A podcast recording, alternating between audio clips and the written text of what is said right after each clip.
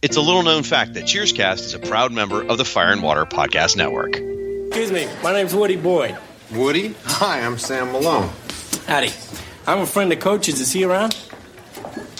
I'm sorry, Woody. I guess you hadn't heard. No, uh, Coach passed away a couple months ago. But yeah, I'd like to think he's still around. Coach gone. I can't hardly believe it. Boy, he had a lot of friends. I don't. I don't remember him mentioning a Woody. Well, we never met. We were kind of like pen pals. You you exchanged letters? No, pens. it was it was Coach's idea. Oh well, I, that figures.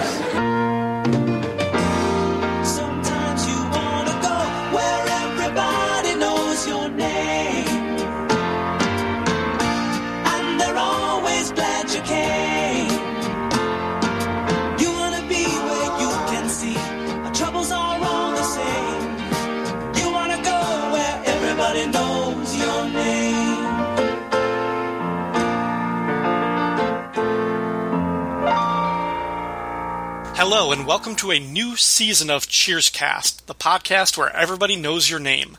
I'm your host, Ryan Daly, and joining me for the first episode of season four is returning guest and good friend, Omar Yudin. What's up, Omar? Hey Ryan, hey Cheers fans, good to be here for uh, a pretty a pretty exciting episode, and I think one of the the highlights in terms of the season premieres, all the season premieres they had. Yeah, well, th- this one is a big one for, for a notable reason that we'll get to. Um, and uh, God, it's it, uh, for one thing, for those of you listening who have been following along, I I say this every time, but I apologize for the longer than I intended hiatus between the end of season three and this one. Um, some of it was just recharging my batteries. Some of them was due to a, a personal back injury that made me not want to sit down in front of a computer and talk for a long time. But yeah, we're back, and boy, the the sort of landscape of everything is, has been shifting. Uh, Omar, as I just mentioned, probably the next time I talk to you might actually be in person, and we can actually sit up at a bar and get a drink or something and have a discussion next time. A live podcast in person uh, instead of the Skype Zoom thing. It's very exciting. That would be nuts. Yeah. Yeah. All right, we're kicking off the fourth season of Cheers, and this one has kind of a significant sea changes for the show because we get our first real cast member change in the series. We have had additions to the cast, as everybody knows. Obviously, Cliff became a series regular starting in season two, which doesn't feel as momentous because he was there from the beginning and he was in all but one episode of the first season. And then in season three, we get the addition of Dr. Frasier Crane, who appeared in like a third of the episodes from last season, and he is not going away. But As- not in the opening credits yet, right? Right, right. Uh, yeah, still not uh, still not a series regular, not in the credits yet. But as viewers and listeners are aware, we lost somebody at the end of season three. Nick Colasanto, who played Coach, passed away, and he didn't appear in most of the last six or seven episodes of the season. But they didn't address the fact that the actor or the character died last season. They just made up excuses for Coach not to be there, or they just didn't talk about it at all. With this season, they finally address it directly and they introduce Coach's replacement in the cast, a fresh faced bartender played by then fresh faced actor Woody Harrelson. According to IMDb, Harrelson has one credit before Cheers, and it's an uncredited extra part. So this really is his debut in film and TV. What do you think about that? when I first learned that fact, it was kind of stunning. But when you actually go and double check on Woody Harrelson's age at the time, you're talking about a 23, 24 year old guy. So it kind of logically makes sense that he doesn't have much in the way of a resume, CV, um, and acting experience. But like, what's stunning to me is by this point, like Cheers is has risen sharply in the ratings. It's not like some peripheral player um, or or waiting out, you know, to potentially be canceled like in season one. So like, it's got it's got a lot of popularity. It's got a lot of cachet. So I can only imagine that the prospect of replacing a main character in terms of like the the, the casting process, I, I imagine that's a pretty hot ticket. I imagine that you know the producers might have their pick of the litter in terms of emerging young actors, and to pick someone not relatively unknown, completely unknown, and like in, so fresh faced. I mean, it's a double edged sword potentially, right? Because on the one hand, you can you have some you know an actor completely moldable. The producers can sort of uh, shape it however they want. But on the other hand, it's like you have an audience that probably might have expectations and hopes and fears and that kind of thing. Um, and you, you, you know, you risk letting down uh, a substantial number of viewers. So it makes sense, but at the same time, in retrospect, it's a hell of a risk. So to take this guy from, you know, I say Hanover, Indiana, because I, I, that's not just the character. I think the actor is an Indiana native that no one had ever seen before. In retrospect, it's a it's a heck of a risk. Mm-hmm. Yeah, and and kind of getting into the whole, as you mentioned, like the ratings of it and the way it had climbed in in stature with like the critics and the audiences. Going back to when we first started this podcast, and you were on the first episode, we talked about how this was dead last in the ratings. Like nobody was paying attention to the show, and it was just by Oh, the yeah. grace of the president of NBC, who claims that his wife liked the show and wouldn't let him, him cancel it, that they stuck Yep. with it and they stuck with their guns. In season three, they finally kind of cracked the formula for their must see Thursdays before it was even so called must see Thursday. When they got love it or hate it, the Cosby Show as their lead in with the with the eight o'clock Eastern time slot, followed by Family Ties, then Cheers, and then Night Court, and then Hill Street Blues. That became their like, like that kind of defining thing. So it had been established, but yeah, from going last in the ratings when it premiered uh, th- for this episode, the beginning of season four, it's now a top five show for the week. Yeah, pretty pretty impressive. Absolutely. You know, just and, and just part of like a, a murderer's row of shows that at the time, you know, I'm sure people just kind of took for granted, oh, these are the shows that are on. It's, it's something we're looking forward to. But just in retrospect, it's just incredibly historical. Um, like that amount of talent, like in one night, it's, it's, it kind of boggles the mind. But yeah, like so when you think about that casting decision, it's like, you know what? They have a lot of power and a lot of responsibility. And to turn to, you know, a, a literal neophyte is kind of shocking. It's, it's shocking that they went for it, uh, but it's also shocking that it turned out as well as it did. Yeah. What did you think? Because we haven't talked about this, and it's been a while since you were on the show. What did you think about Coach as a character in general, and then his his passing, his untimely death, and and the way they kind of just took the character off the board at the end of season three? Sure. Like, I mean, I, I, this is a huge loss. I mean, it, it is loss to the creative spirit of the show. Um, this is one of my personal favorite characters, not because there's anything super unique or distinctive. I mean, off the top of my head, I don't know how common or uncommon the the kind of dopey, simple archetype of a character is, but I just I just can't imagine it's it's you know it's it's too isolated, right? It's just it's an easy one in a group dynamic to have.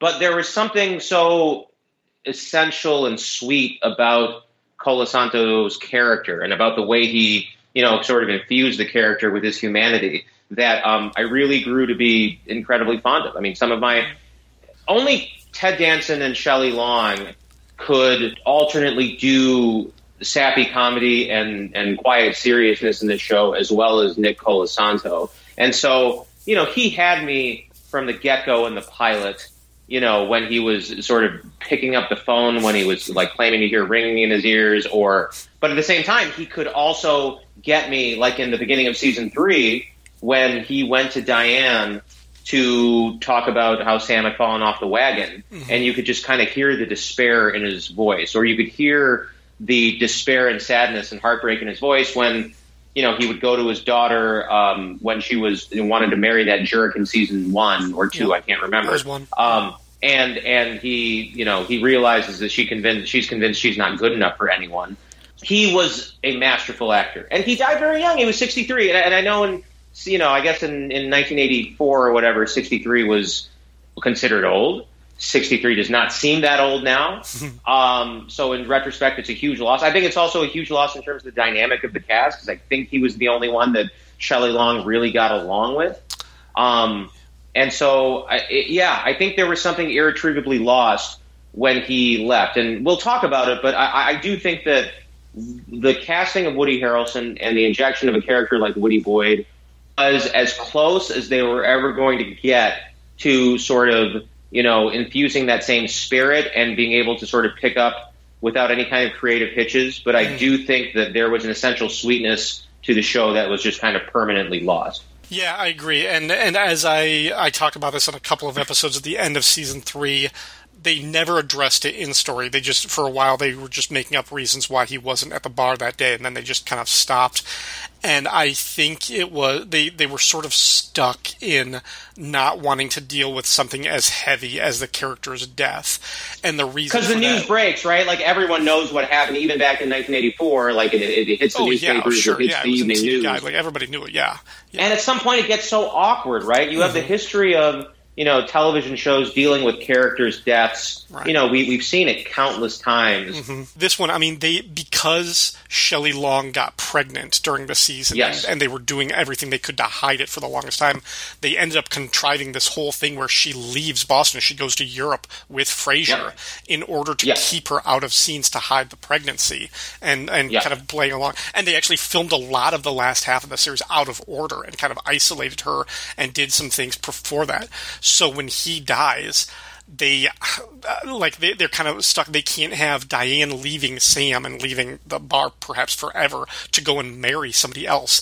And the secondary blow of their best friend in the whole world coach dying at the same time that would like completely derail the, the plans and everything like that. It sounds like diane, diane are- wouldn't leave frasier at that or she wouldn't leave sam at that moment that when coach is dead um, It sounds then- like you're suggesting that if they had not had to work on that dynamic of covering up Shelley Long's pregnancy by sending Diane away, like if they had not had to do all of that, make all of those accommodations, you think there's a greater, a much greater likelihood that they would have directly addressed coaches passing head on at the time? Absolutely, yeah. I, I'm sure they would. Like, she wouldn't have gone to Europe. Like, they they could have done something else with her and Frasier. They they probably were still building it. I think they were still going to build it to the point where she might be marrying Frasier at the end of it, but it wouldn't have been this odyssey like out like across the Atlantic Ocean and like something else where she's like physically removed from the set so that they can you know like film her just from like the head the, the shoulders up or something like that. It certainly served the purposes of the story and mm-hmm. where that dynamic was going, and it, injected a lot of excitement and anticipation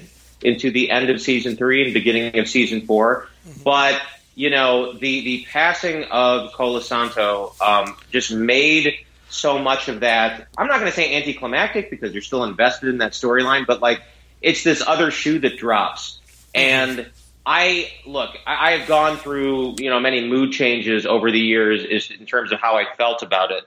I think it got a raw deal. I mean, I, I think the producers gave it a raw deal. The the the, the passing of, of Nick Colasanto and the departure of Coach as a result of that. Um, I don't think they it was properly. I don't think it was properly handled. On the one hand, on the other hand, I'm sort of sympathetic to the dynamic, and I will say that the little, and I'm sure you guys talked about this or hinted about it in the previous episode, but like the the little tribute they had with the outtake of him um, from the the season finale of season three was nice and touching, and yet completely inadequate to, uh, and it was not up to the task of just addressing like a, a major plot point. Yeah, I'm I'm with you there, and I think I said as much that I don't like the way it was handled, but I also don't know if there was a better way of handling it, given the situation, given what else they had to deal with, um, because of where Shelley Long was and what they had decided to do with Yeah. the character beforehand. So Yeah. Now, with, with that in mind, we finally get to address address these things and uh, pick up from that with season four, episode one, titled "Birth, Death, Love, and Rice." Written by Heide Perlman. At this point, um, she's kind of like one of the, the co-executive producers and showrunners for this season. She's actually uh, one of the producers for season four and writes a good chunk of episodes here. Uh, directed by Jim Burrows, of course. The original air date was Thursday, September 26th, 1985. Three days after leaving for Italy, Sam returns to Cheers, having failed to stop the wedding of Diane and Frasier because he got arrested. Barely surviving the trauma of the Italian legal system, Sam swears off caring for or thinking about Diane ever again. Months later, he finds out the wedding never took place anyway when Frasier comes to Cheers and tells Sam that Diane left him at the altar. While Frasier spiraled into a bleak depression, Diane embraced a wild hedonistic lifestyle, but now works at a convent outside Boston. Against Frasier's wishes, Sam goes to the convent to see Diane. He asks her to come back to Cheers as a friend, not a lover, but it doesn't take more than a few minutes together for their sexual tension to resume. Diane rejects his offer, telling him her place is there at the convent. When he leaves, she discusses the matter with one of the nuns and prays to God for guidance. Just as she's asking for a sign, Sam comes back, looking for a bathroom. In this episode's subplot, fresh faced Indiana farm boy Woody Boyd, played by Woody Harrelson, as we said, making his first appearance as a regular on the series, comes to Cheers looking for Coach. Sam tells Woody that Coach died recently, our first acknowledgement of this sad fact in the show since the death of actor Nicholas Colasanto last season. Woody tells Sam that he used to tend bar back in Indiana, and Sam gives him a job at Cheers. Woody's boundless energy and enthusiasm are obvious, as is, shall we say, his naivety when it comes to life in the big city. All right, that was the season premiere. What did you think, Omar? I thought it was pretty outstanding. Uh, you know, and in going through sort of the the Rolodex and memory of all the the eleven season premieres, I think only the pilot is as good, if not better. Um, I don't think there's another season opening that kind of crackles with this type of energy and anticipation. Um, I, I so much of it is just so perfect and it, it, sort of embodies where we are in the series like the fact that like there's still so much creative life left they've only scratched the surface of where things stand and they're at such a pivotal plot point um, in the overall arc of the story um, but they but we were familiar enough with the characters to sort of settle in like a comfortable shoe and but they're still showing us new things. Like just i the one word i kept writing down when rewatching this was energy. Um, the energy that that you see in like ted danson like bursting through the door in the pilot sorry in the teaser where just and the expression on his face as he's just recounting the innumerous indignities that were visited upon him just in the physicality of him like throwing off his jacket and telling and telling Cliff to shut up, and just the the the the just the the, the, the Clippy method in which what he he goes through and, and recounts like being bought and sold as a means of getting out of prison and the expression on his face. And then like the just the amazing way he just like chases out whoever was asking uh, wait who's Diane? Yeah. after saying I don't want to hear that name ever again. Just absolutely beautiful. And you combine that with the the fun dynamic of this new character um, who comes in and immediately feels like an organic part of the cast, but is also like separate and apart and new. It's very nice, and all building up to the anticipation of seeing, you know, uh, Sam and Diane reunited again. Like, I don't think there was a missed moment in this episode. Like, it was surprised they were able to like cram in all of that in 22 minutes. Like the introduction of a new character and sort of having him, you know, um, integrated with with the rest of the bar, particularly Sam. Um, together, combining that with trying to figure out the fallout from from Sam impulsively deciding to go over to to to Europe to stop this wedding, as well as the anticipation of seeing him and Diane again together. I it, it just crackled with energy. Right. Yeah, and, and like the yeah the organization of it because yeah we leave on this cliffhanger like this huge thing where they you know she's about to get married but she's not getting married at the place where they thought they were going to get married. Sam is off to rush to, to to stop her. We last see him on an airplane actually going there, but is he going to the wrong location? It's like this is a big high high stakes thing. What's going to happen? And we come back. It's like it did not play out the way you thought. It was not a dramatic thing. He you're right. He throws his jacket down and he is just like furious, like so furious that he has to kind of like laugh to chuckle to himself to keep from screaming. And he's like talks about like how he thought they were at the Marino estate, so he jumped the fence and landed in a pack of snarling Rottweilers. And, and It's a great bit of acting. Oh yeah, yeah, and, bit you're, of acting. and, and Cliff is like, "Oh yeah, Rottweilers" from the German word, and Sam's like, "Cliff, shut up." I love that. and then talks about how he like jumped into a moat to escape the dogs, and then they, the police fished him out, and he was taken to jail. And then you write like a wealthy landowner whose ox died purchased Sam, and it's oh, it's great, yeah.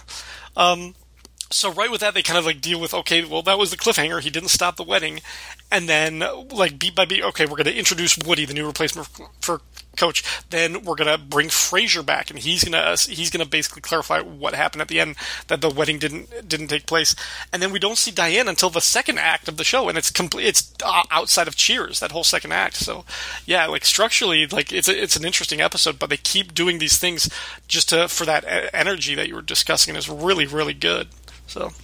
Yeah, no, a- absolutely. Um, I, it's just stunning to me. Like I said, 22 minutes, and you're fitting in like continuation of an important existing plot line with, you know, unfortunately dispensing with Coach's character in, you know, not necessarily the the best or most illuminating way, just kind of gi- giving it like a couple lines like hiss off. But like introducing Woody and like incorporating him into the cast, like just that, that they accomplished all of that in such a short, tight time frame is pretty stunning. Now, I think the flip side of this is like our regulars, like people like Carla and Cliff and Norm, uh, other than Norm's like rather amusing part where uh, he announced that Vera had decided to uh, he could stop trying to get her pregnant, and except he, he didn't uh, he didn't actually announce this at the beginning of, uh, of said announcement. So everyone assumed that uh, his announcement was that uh, he was going he was having a baby, and they were Yeah. popping out the cigars and the champagne. And when he clarified that no, you're ex, I'm sorry, I could see how that was confusing.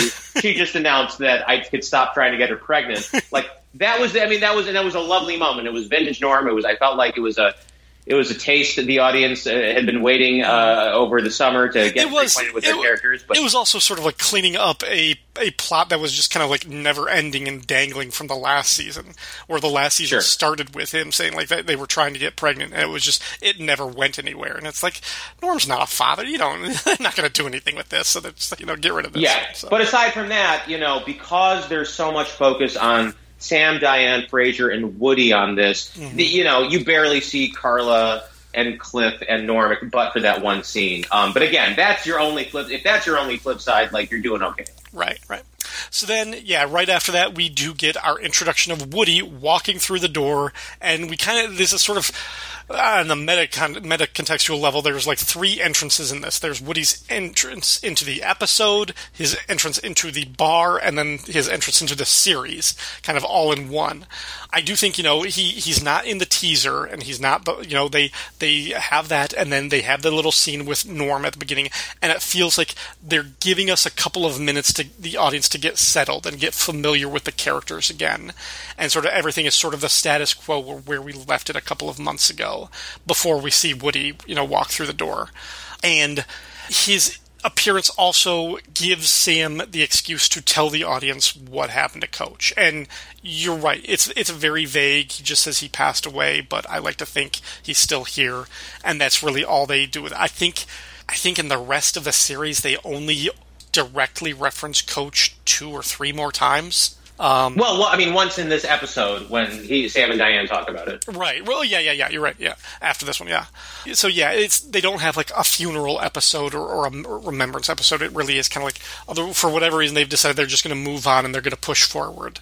Um, but yeah, I think kind of getting to what you were saying, the type of character that Coach was is he was very innocent and yes like woody is significantly younger he's you know 40 years younger in age but Colasanto played coach as a child, like a child, very much. Yes. He, he had that very childlike innocence and the way he took things literally and did not judge things like that.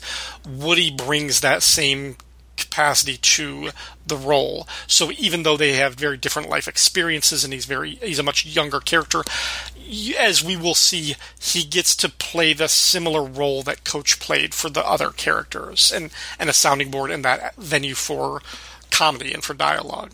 And you know, and a you know, we're projecting out because he is. There's a lot of time for him to you know sort of grow into this. But it's just important to note the same a, a same but dissimilar connection to Sam as coach from the standpoint of Sam and coach are like mentor and mentee. But I feel like like Woody's a, a younger brother, and there's again you go back to energy. It's just like you see the landscape of possibilities of like goofy adventures they could get into. And a kind of like masculine i don't want to say rival because they don't directly compete a lot although they do occasionally in the years to come.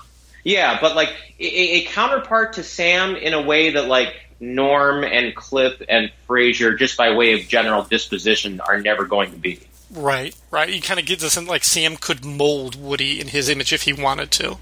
Yeah, like the expression on Ted Danson's face when Woody Harrelson, like when Woody jumps the bar, like Mhm. leaps into the bar, and he just like he's taken aback at the kind of like eh, the youthful exuberance and the energy and the strength and everything. And just I look at that. I mean, I might be reading too much into it, but that look is just like it's a combination of like shock and surprise at the presumption and like bemusement and uh, and a little bit of wariness, but like I don't know, it's just kind of like the beginning of a little narrative adventure. It's it's, it's very cool and it a counterbalance to you know a really sad, uh, thankless situation. Mm-hmm. Yeah. So Woody, as we said, he's he comes. He's wearing a suit jacket this time. He says he's come to Boston on a fact-finding mission. Um, he says he tells him that he wrote letters to all of the big city bars looking for work, and Coach he liked Coach immediately because Coach was the only one who responded. Um, and as a little gag, he says they became pen pals, not exchanging letters but actual pens. And That like, reminded me of when Coach in the beginning was talking about how his nickname was Red. um, and, and, and people assumed it's because he had red hair, and he said, no, it's because I, I read a book. yeah, exactly. Yeah.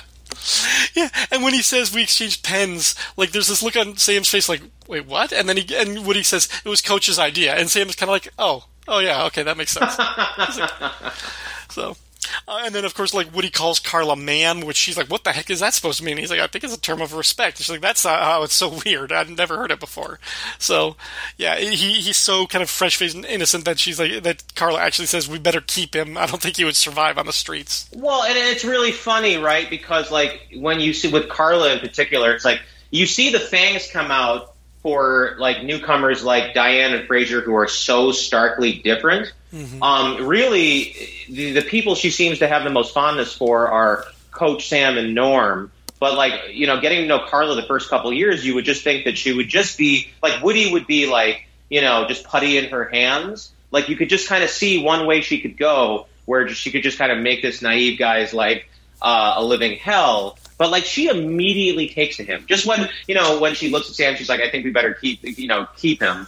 Um, it's it's nice and it establishes a dynamic where she's not a jerk to him and like they're allies in a way. You also kind of get the sense like if Carla is going to accept him, the audience can. Like, Yeah. Like if she if she's willing to open up to this, like if if there was going to be a barrier and judgment from the audience, like no, this this is this isn't the replacement for Coach that we want or that we will accept. If Carla is open to him, then it's like yeah, okay, this this kid is special. Yeah, one hundred percent. It's a really good narrative choice. Mm-hmm. Uh, and then, of course, he does his whole spiel where he meets Norm and Cliff for the first time and talks about how you know why why you know study mixology just to pull out tavern or whatever and pour beer. I can make anything. I've studied all these things, and of course, you know where this joke is coming a mile in advance because you know the only thing that Norm and Cliff ever drink is just beer. So that's what they ask for, and it's kind of like, yep, welcome to the world, Woody. They telegraphed it, and yet it was still so satisfying. Yeah. I love Coach and being able to revisit this series again for the umpteenth time for the podcast. Like, there's so many things where like Coach's performance and his uh, presence on the show is magical. Um, to be that type of like rock when it comes to a supporting character, and yet, and I feel like I, I might I might have to defend this uh, this statement a couple of times throughout this series. I think Woody is a better character because of the well the longevity. I mean, uh, Woody's there for eight years. Coach was there for two and a half. You get more with Woody, and also Coach was Coach was a fully formed and fully defined character from the beginning. You know, the coach that we meet in the pilot episode is not different than the coach we see in his last episode. We we see a lot of evolution for for Woody throughout the course of his time, and and just like in terms of relationships and characteristics and things like that, and just the more time we spend. And I think Woody, Coach, could never be more than a supporting character, and I think Woody could step up and be a lead if needed to be. well, you um, can't do hijinks with Coach, right? Like there's Yeah. a, a there's a, a element where Coach is Coach. He's fully formed, as you indicated, but also just by virtue of both disposition and age, it's like he's not going to get do a lot of shenanigans with the with the crew. And and again, toward the end of the Shelley Long era, and in the six years after she left, as it became more of a broad workplace comedy, um, you had more and more of the characters kind of spinning off and doing uh, fun, wild things together, and that just was never going to be um, the Colasanto character. So I, I think the Woody's youth and you know sort of sort of energy open up a, a window of possibility. So it's it's kind of inevitable that you get to sort of see a character richly grow. Um, I don't necessarily. It's hard to directly compare. I totally understand why one character you might seem might seem more enjoyable and you know might seem more moldable. Um, I, I enjoy them very much in very different ways. I think that their characters were honored in uh, and and taken to their nth degree in very different ways. But Coach was never going to kind of go out with the boys, um, and I think that's what that's what kind of pushes the Woody experience over the top. All right, then we get Frasier come back in this episode, um, and talk about like another entrance. He comes in and and it's it's a little bit more understated because he walked in and Norman's like, "Hey, is that you know Frasier Crane?" And they're talking about it, and Norman's like, "Yeah, we got a lot of catching up to do. What's new?" And Frasier just very bitterly, "I couldn't even begin to tell you." And Norman's like, "Yeah, that's even better." just and, and you know I, I take for granted by this point because it's been a year at how smoothly and how well Kelsey Grammer is now integrated with like the rest of the cast. Um, so like seeing him again, Brett, you know, it's just like it's old hat in just like the best possible way, but just his. ex- It's a very different entrance from Sam because Sam's coming like like bursts into the door and is just like physically like over the edge and like we said like yanking off the coat and throwing it down but like the fact that Frasier comes in just like embittered it's just it's very funny because it's performed very well but it's also a very funny like you know reminder of the various ways in which Diane Chambers can mess people up yeah. Yes, as as we'll see, um, and yet you're you're right. Like I mean, at this point, he, now he has pretty much a season under his belt, but he's not a regular member of the cast. Like he's still coming in as a as a guest performer. Um, and the last time this guy they saw this guy, they saw him like months ago when he was leaving to go to Europe to, to teach and taking Diane away from him. So I'm sure th- they're like, we never thought we would see him again. Like you know, let alone Sam and Diane or anything. So and he you know he he feels very bitter as he's addressing Woody and everything like that, and just getting a, a calls him a punk which I love yeah. He goes into to Sam's office and everything, and Sam like visually reacts. He's like, "Is, is Diane with you?" He's like, "No," and he tells him how she left him at the altar and everything. And, and Frasier just goes on this whole thing about how miserable and pathetic his life has become, and the st- that the story of his rejection spread all across Europe.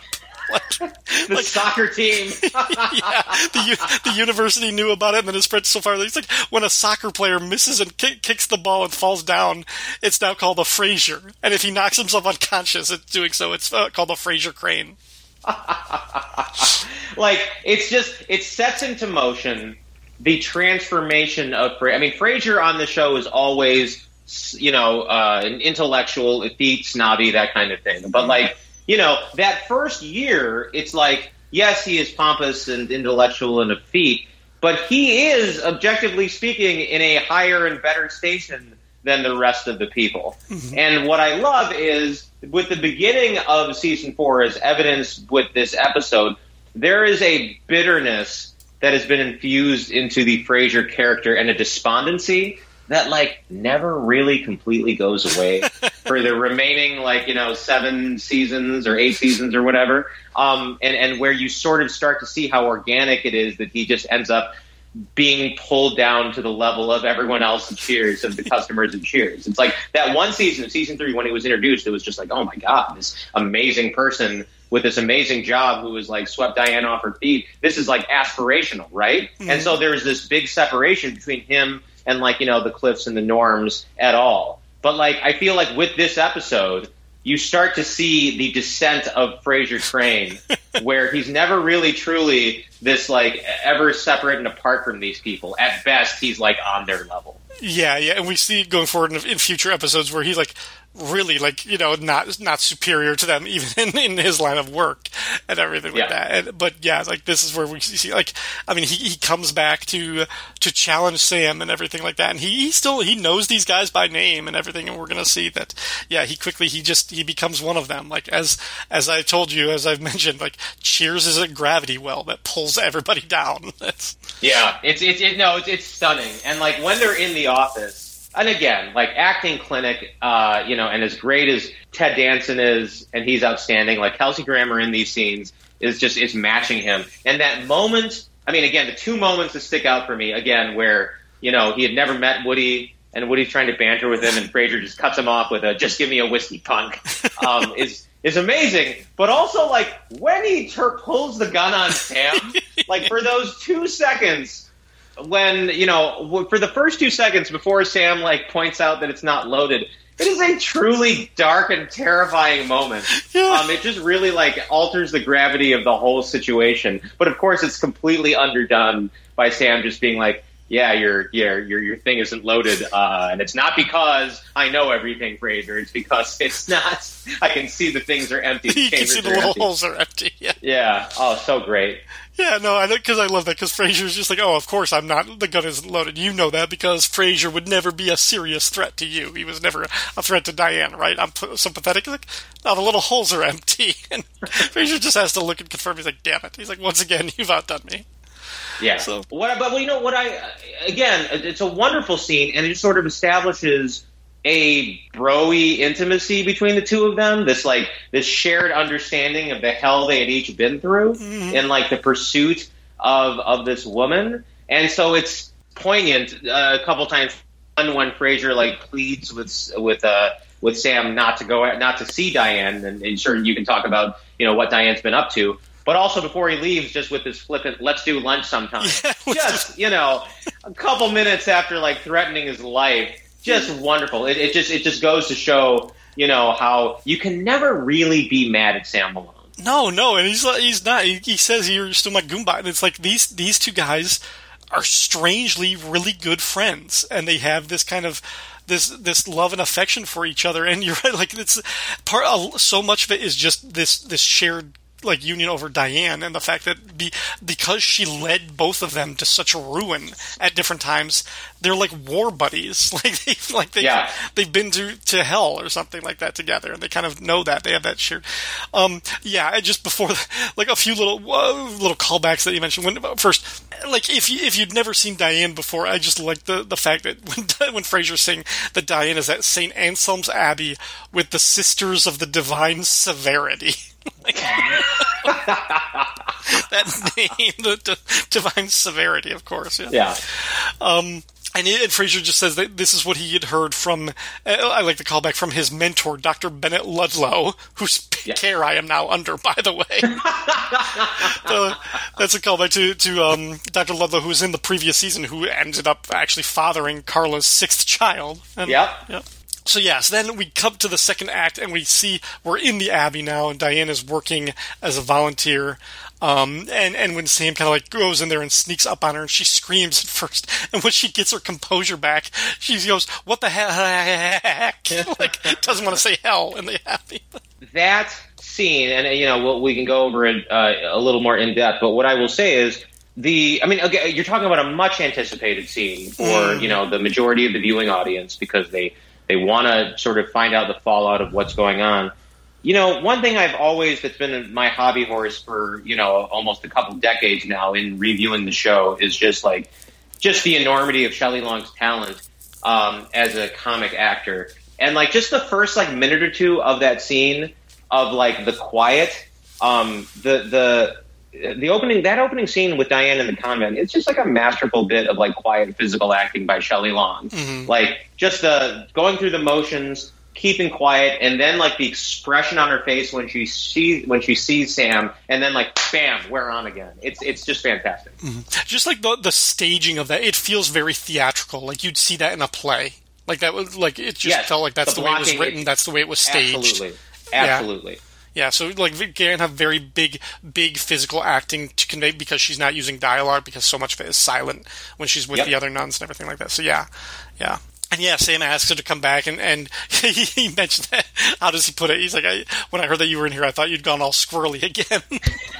Well, you know, she says that, and like I thought in that moment, you know, the way she went quickly from screaming at seeing Sam to just smiling at him when he just goes off on his sort of like goofy, you know, rants or statements or says illogical stuff. It just kind of it's this quiet smiling that kind of represents the sort of chemistry that's priceless. I mean, you know, the, the important thing to remember is everyone has sort of grown and matured into the, I guess mature is the wrong word with these two, but like we've grown into this relationship, right? You know, you can only get so much mileage out of the will they or won't they. Right. Um, you know, the, the raw sort of romantic sexual tension between two leads in, in a series. Like at some point, like that runs its course in a normal, in a normal show, right? So like the first year, it's like this whole like, will they or won't they? Look at these differences. Oh my God they're so distinct, but we really want them to get together. And then it's like navigating the relationship in season two. By now, you would think ordinarily it's like we're so over this, we're so past this. Um, it, it could be exhausting, whatever, with most couples, but with these two, there's just this incredible fascination. And now we've gone from not just sort of like recognizing the raw physical chemistry that they have, the sexual connection, but like there's also tenderness. Mm-hmm. Like by this point, at least you know I don't want to speak for anyone else, but like I'm looking at two characters that are in love with each other, and it's all and it's also very complicated, right? There's like a mix of history and like anger and rage and passion, but like the way she and and they've been through so much, especially right now going through this last like climactic thing where he makes this grand gesture to go and, and, and break up this wedding and just it's nice to see the easy quiet chemistry they have with each other. And I would, you know, and I would just sort of put in also a plug, you know, going back to Coach, when she expresses her condolences and her sadness over Coach's loss, and they have that quiet moment over that. It's just, it's really nice and it's really earned. It's really nice for all three of those characters, including Coach, that like that's the closest they can come to closure. And like I, I honestly would have felt really robbed. I mean, for as as sad as I was that he died and like he wasn't a part of the show and that they kind of gone out like moved past it so quickly. I felt like he had earned that because he had become the character had become like a, a, a, quiet mentor and ally of Diane, and no matter what her problems with everyone else in the in the uh, show, the character, like you know, just how isolated she felt and like how mean Carla was to her and her problems with Sam, like Coach was always there for her. So that was a nice little moment they had. But I just think the whole scene just kind of typified how they were really they really loved each other, and this was a relationship that had it had fits and starts, but it had really grown. So to go from screaming and then just kind of smiling at what a bonehead he was, it was it was very nice. Yeah. At the end of the last season, when with Sam's whole decision to go and break up the wedding, I I think I was making the case that Sam might not want to be her husband, but he knew that she didn't want to be Frasier's wife. Like he ultimately because when when Frasier asked her to marry him, her first instinct was to call Sam. And I think Sam Yeah. picked up on it, and Sam knew she doesn't want to marry him. She'll be settling for him. She'll never be happy, and it'll be terrible. And I'm the only one who can stop her. I have to confront her with that, whether or not that means they end up together or not. I think. I think because he did love her and he was very protective, he just knew that she was making a mistake, and that's where she was going. There, that's why he went. Um, I'm not sure if the writing in this episode really justifies all of that because he does kind of say, you know, when he tells her, he's like, you know, I, I wasn't going to tell you this, but I did make this grand gesture. Uh, I did fly out there to try, and and maybe at the time I thought that I was in love with you and that we should be married. He's like, not that I think that now, way now. Yeah. he's like very quick to clarify that. He's like, I'm not asking you back for this reason. I I, I don't know, but I, I think you're I think you're right that they are in love, but no, they shouldn't be, and whether that's how much they're able to repress that or deny that is going to be a battle for next two seasons or so. Yeah, Um, but yeah, yeah, I, I do think it's eh, for for whatever reason. I mean, there, there's a sense that she, if she's going to stay in the show, she has to be at Cheers. He asks her back, maybe because it's a safe place for her. It's a it's, a safe place for him place too, her. though. Yeah, it's a safe place for him too. I mean, there's still this element of, even though I, as a viewer um, and someone invested in the character, I'm not necessarily like afraid that Sam would fall off the wagon like he did last time. um, you know, a year ago in this series, but like you do sense that like it's for her because she's also become part of the ensemble that he cares about, but it's also for him. Yeah. Uh, and then uh, once he leaves, we uh, we get the only other guest actress, uh, Sister Marie, played by Lois de Banzie, who's actually been in Cheers before. She was in a, a first season episode where she uh, was just a patron that Diane was serving when she asked for like a Boilermaker. Um, but uh, she she comes in and because Diane said that the rice inspector was there and everything, and she has to like see through that. And I love Diane is she's like, "You don't need to explain," and Diane's like, "I feel I must." And she, she's like, "All right." She you can kind of see that Diane has already you know as much as Carla and the boys like Diane at Cheers, she probably has the same reputation in this convent.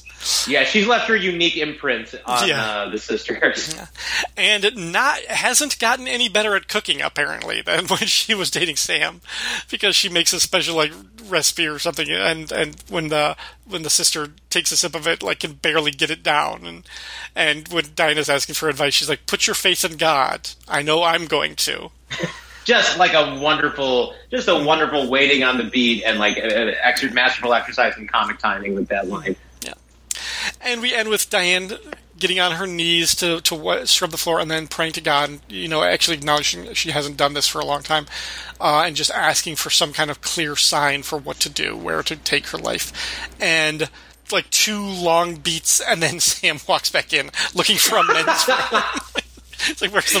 She, Uh, she she actually asked, she's like, "Would you put a men's room in a woman's convent?" He goes, "Right now, I would." just just perfect and just a throwback to like their very unique chemistry and like the very very distinctive way like he can grate on her and yet like amuse her and turn her on like all at once. Mm-hmm. Mm-hmm. Yep. Uh, and that is the sign. That's where we leave it. So, um, yeah, that was the that was the fourth season premiere. Birth, Death, Love, and Rice. Uh, for Norm's tab, I gave him credit for four beers in this episode. Um, there might have to be an asterisk with them because I think one of them was a mistake in the filming because there's like a full beer on the on the bar when he goes and meets Woody for the first time, and then in the next shot it's gone um, because Woody's going to serve him something. But I'm giving him credit for that one anyway. So he has 290 for the series so far. Not bad. Yeah. Uh, all right, for the other superlative categories, for the employee of the week, who did you have? Who was your star? So honestly, for a lot of these like emotional, showcasey, plot-heavy um, episodes, uh, I always default to Shelley Long. But and, and technically speaking, I would still. But I have to just say, it's got to be Woody Harrelson. This is an impossible situation in many ways that the actor's like stepping into, and the character is so fully formed in a lot of ways. Yet you still see room to grow. I can very easily buy Woody Boyd being a member of this crew and getting into many, many adventures uh, alongside with them. And just for the moment he walked in and he was just like, "This is amazing," and then leaps the bar. I mean, like I, I and he, you know, goes on the soliloquy about like how he can make any kind of drink, and then he's just like. Uh, complies with their request to get him a beer. It's just like, yeah, this is compl- this guy is compliant and goofy, and he's going to be great. He was my runner-up, and I think that was a great pick. Um, I actually gave it for this episode to Frasier. Um, I think Frasier's only Okay. there for like four minutes, but like every single part, of, and it would be so easy to forget about him because we're getting Sam and Diane's reunion, and we're getting the introduction of Woody and everything. But Frasier just comes in, and it's like, oh yeah, this is still a thing. This is still, and, we need to remember that even though you know, like he, he had an arc basically. Like they they brought him into season three to say this is going to be the thing that's keeping Sam and Diane apart. And Yeah. by the end of season three, that's resolved. Where we, it's like they were they he took her to the altar, and they were going to get married. And apparently, as he describes to Sam, the, the he's like the the uh, priest said, "Do you take this woman?" And he's like, "I said I do." She he asked the same question of Diane. She looked around, and said, "Who me?" and then she was out there. Um, so I mean that he took her as far as he could go, and then she leaves. So that in any other show, that would have been the last we see of Frasier. There was no reason to bring him back. Yeah. But they did bring him back wisely because he's such a special performer and such a special character. And just like his few little scenes, just to remind us that this guy is. He has become a, an important part of this bar and the lore of Cheers. And even as a rival and a, a physical threat to Sam, he's still a really good friend, and they love each other. He, he leaves saying, "Let's do the lunch thing." Um, Oh, and beautiful. It's, yeah, I, so I so I gave it to Frasier for this one. It's a real pick'em, and we didn't even get. You know, we, we we just glanced over Ted Danson, who I think does some of his best comedic work in this episode, particularly in that teaser. Yeah. Um, and it, it's you know you know Sam is capable of a lot, and you know Ted Danson is capable of a lot because he really is a masterful actor. But that is just a side of Sam. The just sort of like like you pushed him to the line, just exasperated and and just you know full of rage, but also really funny and playful in a way. Um, you know, again, we, we we take him for granted. We take his talents for granted. We take the character for granted a lot of the time. But like, you could easily make the case for Sam, for Diane, for Frasier, and for Woody. Uh, so for the home run of this episode, the funniest gag or something, um, I the the thing that has always stuck with me, and it's something like in my family, like we'll we'll use this joke uh, for like there there aren't a whole lot of times when we can, but we find reasons to use this line. But it's when Sam points out the little holes are empty, that the gun isn't loaded. He's like, it's like yeah, that gun's not loaded. It's like how do you know? It's like because the little holes are empty. I just I always love that. I always think about that moment. That that that was that would be my runner-up. Pen pals for me. Pen Pen pals is just perfect. Like it's just yeah, it, it's just quintessential coach and quintessential Woody in the way he take in the way he explains it, and quintessential Sam in the way he's just like what? Oh, coach's idea. Got it. Yeah. All right. Well, that is uh, that is Cheers season four. We're kicking it off and looking to get uh, to go from here. Uh, Omar, I want to thank you again for being my guest on the show. Always love talking to you about this stuff. Thank you for having me, and thank you for having me, especially on what I really think is a is a highlight showcase episode, um, and a pivotal one in terms of like plot and introduction of characters. It's just it's really lovely to uh, to be talking about it with you, and it's really lovely to uh, embark on on a whole new season, and I think is which is one of the series' best. Very cool, very cool. All right, thanks to all of you out there who listen to Cheerscast and support the show by liking and sharing on Facebook, favoriting and retweeting on Twitter, and leaving a comment on the website, which you can find fireandwaterpodcast.com. You can also support the Fire and Water Podcast Network on Patreon. Special thanks to Rick from Jeff and Rick Presents Unpacking the Power of Power Pack, who sponsors this show. For more information on how you can support your favorite show on the Fire and Water Network, visit patreon.com slash fwpodcasts. Thanks everyone for listening, and until next time, we're closed. The story of my humiliation spread like wildfire through the university, and then to the entire Italian countryside. Everyone knew about it. Everyone knew about my shame. No, you must have been imagining. Oh, was I? Do you know that in soccer, when a player kicks at the ball, misses, and falls down, it's now called a Frasier?